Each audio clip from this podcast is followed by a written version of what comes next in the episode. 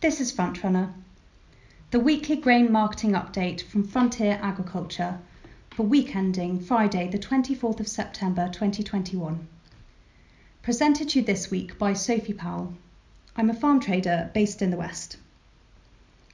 Let's start with wheat. London wheat futures prices gained 3.5% from their low on Monday and came within £4 per tonne of the contract high which was achieved in the middle of August.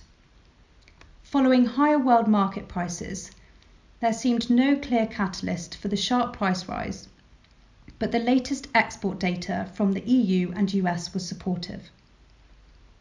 Last week, analyst group Strategy Grains cut its EU wheat export availability estimate by 1.7 million tonnes, down to a new estimate of 31 million tonnes.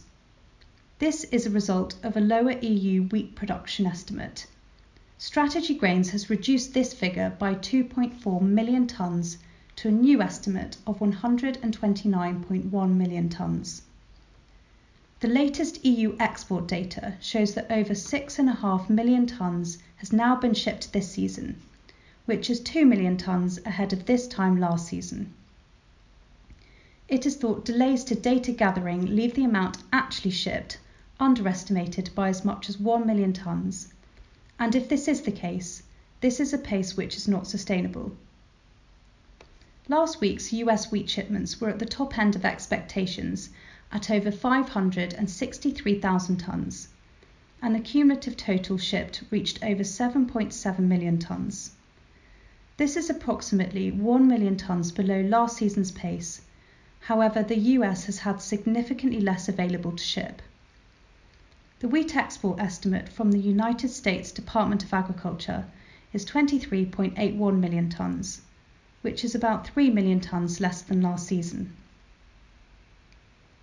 Speculative wheat futures buyers were also encouraged by rumours of China buying both French and US wheat supplies. However, no evidence to support this expectation has been forthcoming. The International Grains Council played catch up with the USDA in its September estimates, increasing its world corn output estimate by 7 million tonnes to a record 1.209 billion tonne prediction, with production increases seen for the US and Ukraine. The International Grains Council is closely aligned with the USDA on the US corn crop, with its estimate at 380.3 million tonnes compared to the USDA's prediction of 380.9 million tonnes. World stock estimates are at 282 million tonnes, up 12 million tonnes on previous estimates, and up 8 million tonnes on the year. The International Grains Council World Wheat Balance Sheet had minor changes, with lower output seen for the EU and Canada, which was offset by increased estimates for Australia and Ukraine. Overall, world production was seen down 1 million tonnes on the previous estimate, at a new total of 781 million tonnes. Stocks slipped 1 million tonnes on the previous estimate at a new total of 277 million tonnes and are now 2 million tonnes down on the year. In contrast to rumours of China buying US and French wheat, this week it is reported that Australia has been an active seller of wheat to China from what is anticipated to be its second consecutive bumper wheat crop, which begins harvest towards the end of the year. Australian farmers have reportedly sold 5 million tonnes of their 2021 into 2022 season wheat crop, with almost 2 million tonnes of that total going to China, despite an ongoing trade war between the two countries. It is also reported that Chinese buyers have actually cancelled poor quality French cargoes in favour of Australian wheat. Domestic Group 1 bread making premiums increased further this week as the UK millers sought cover through to the end of the year. High moisture and low specific weights leave unanswered questions over the availability of suitable wheat to meet bread making specifications, and the shortage of bulk freight has added to the difficulty of meeting delivery standards. The prices for alternative imported supplies have also risen significantly. Germany suffered from damaging rainfall, which has reduced its available milling quality, and there is strong demand for German wheat to replace lost French supplies in export markets. Canadian and US spring wheat crops suffered from prolonged heat and dryness, and their production is 35 to 40% down on the year. Depending on location, UK milling premiums reach levels ranging between 30 to 38 pounds per tonne above feed price levels this week, something rarely seen in previous seasons. Moving on to barley now. UK feed barley values strengthened this week, driven mainly by the rising wheat market. The barley discount to wheat, however, has widened again as the rise in barley values was limited mainly due to the lack of export interest. UK domestic demand continues to be heavier in recent months as end users finally capitulate and reluctantly come to the market. Any hopes of lower prices have vanished for now. Spot feed barley prices in some parts of the country are therefore at a premium to November at this present time. Limited supply from farm as growers' thoughts turn to fieldwork only adds to the upward pressure on prices. Malting barley prices also remain firm as demand for export to mainland Europe sets the tone, a dynamic which sees plenty of buyers and few sellers of export cargoes looks set to keep prices firm for some time.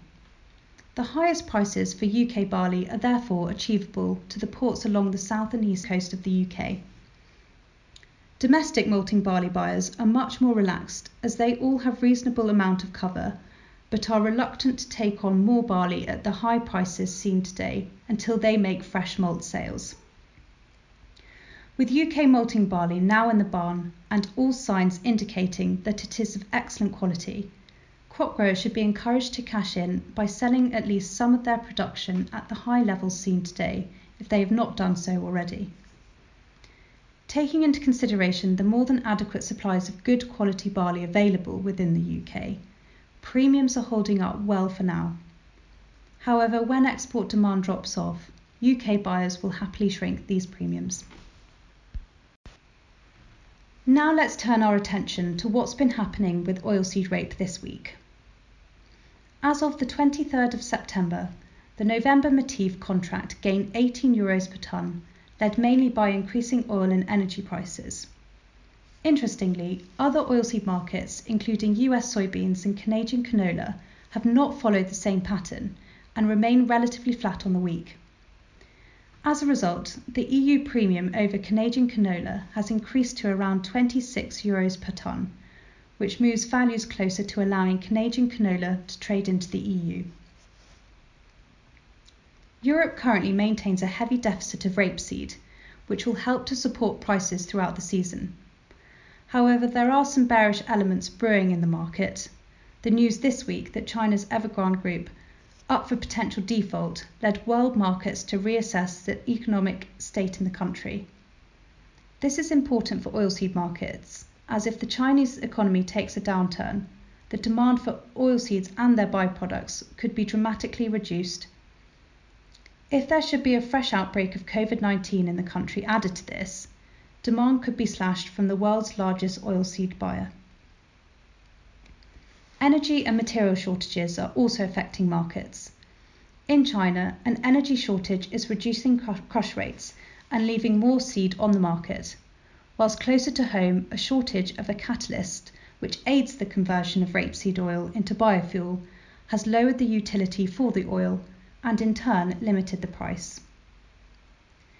The oilseed market is currently subject to many complex factors, both quantifiable and unquantifiable and until we get a clearer picture on the global crop sizes and demand levels through the winter, this market will remain volatile.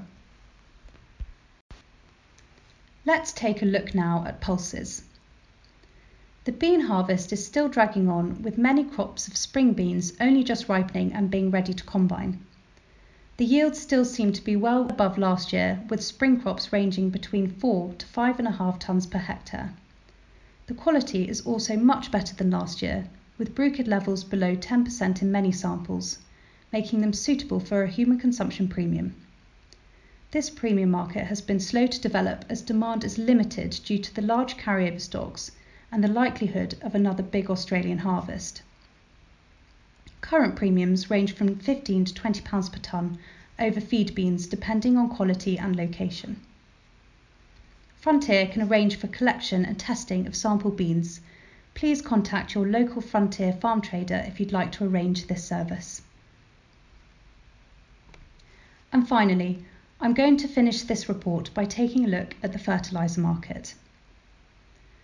Early on Thursday morning, the 16th of September, CF Fertilisers announced that it had halted production at its factories at Ince and Billingham due to the cost of production based on the current gas price. This caused all nitrogen containing fertiliser offers to be withdrawn from the market by all manufacturers and suppliers within the UK. Subsequently, various other European manufacturers followed with further announcements of production cutbacks. As of the 23rd of September, CF Fertilisers recommenced production of Nitram at Billingham, although there is no news on the site. With CF Fertilisers providing 40% of domestic supply and no current Nitram offers, this is likely to leave the market very tight for the rest of the season. Late on Monday, Yara announced a 65 euro per tonne increase to the granular Extran price in France. This was followed by new offers of limited allocated volume to the UK market. Granular urea levels continue to steadily rise on increased gas prices and demand. From the 1st of September to today, granular urea offers out of Egypt have risen by over $140 per tonne. Earlier this week, India announced a new tender for a significant volume pre and post Christmas, which will not dampen the rising urea market. It is thought that China will need to supply the Indian market, but demand levels are currently unknown, and there is the possibility of restrictions or rules on exports, which could delay further movements. Haulage remains a huge challenge for the UK agricultural supply industry, but with seed delivery demand starting to reduce, this will allow more lorries to become available. Our advice remains a constant. Speak to your Frontier contact for more information and offers. All UAN terms were withdrawn by domestic suppliers last Thursday. Some new offers have now emerged into the market with a very limited volume at numbers reflecting the higher gas price and anticipated haulage rate increase going forward. Tank fill business is largely covered However, there remain significant volumes to be covered in the spring period. Offers on available tonnage remain tight, which is likely to be the case for the remainder of the current season. MOP and TSP offers remain limited with a continued theme of supply pressure and higher replacement costs, with the most recent UK offers up a further £15 to 20 pounds per tonne. This is bringing the UK market more in line with the rest of Europe any grower that has a requirement for phosphorus or potassium for crop 2022 should consider looking at their fertiliser inputs sooner rather than later. This was Frontrunner for week ending Friday, the 24th of September. If you'd like advice on grain marketing, get in touch with us directly or speak to your local Frontier farm trader. All Frontier customers have access to live market pricing and online grain trading in the MyFarm farm management platform.